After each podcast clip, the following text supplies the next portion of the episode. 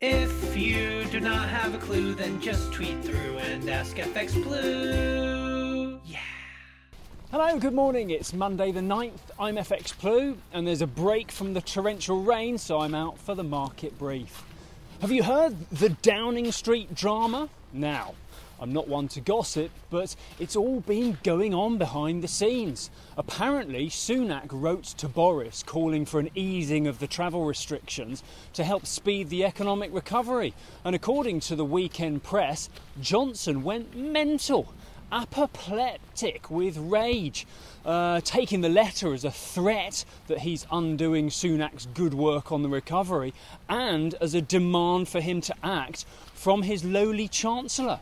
There was even suggestion that Sunak's time in the Treasury might be up. Take it all with a pinch of salt for now, though. There may be something behind it, but chances are, with the summer silly season upon us, reporters have got little else to do than stir up some trouble and make some mischief. In the real world, the MPC meeting was a bit of a miss. Uh, Michael Saunders was the only vote for a reduction in the asset purchases, and even with Broadbent thinking inflation could reach 4% by year end, it all failed to um, light a fire under sterling. Uh, we have remained on the front foot against the euro, though. We ended the week around 118, uh, but the dollar performance was affected by non farm payrolls, and we ended the week around 138.75. So, yes, non farm Friday. That happened. Uh, I was less involved in the sweepstake hype than normal after a pesky little inconvenience called my job rather got in the way on Friday. But we did have another rather strong turnout, and everyone seemed gracious in defeat. Uh, indeed, for clarity, if needed, all the effing and jeffing at Currency Transfer HQ uh, was when Italy pipped Team GB to gold in the 4x100. First penalties in the Euros, then 100th of a second in the relay. Mamma mia.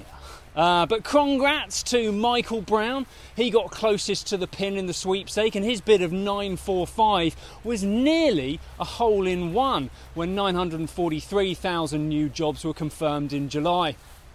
If you'd like to consider the wider trends, the June figure was also revised up from 850 to 938, maybe worth noting for next month.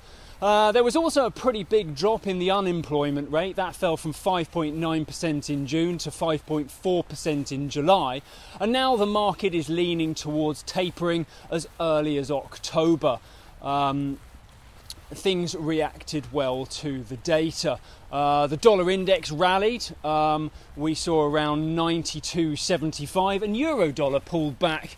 Uh, we ended the week there around 117.55. Right, well, that's it from me. Um, hopefully, the worst of the weather is behind us. Join me again tomorrow.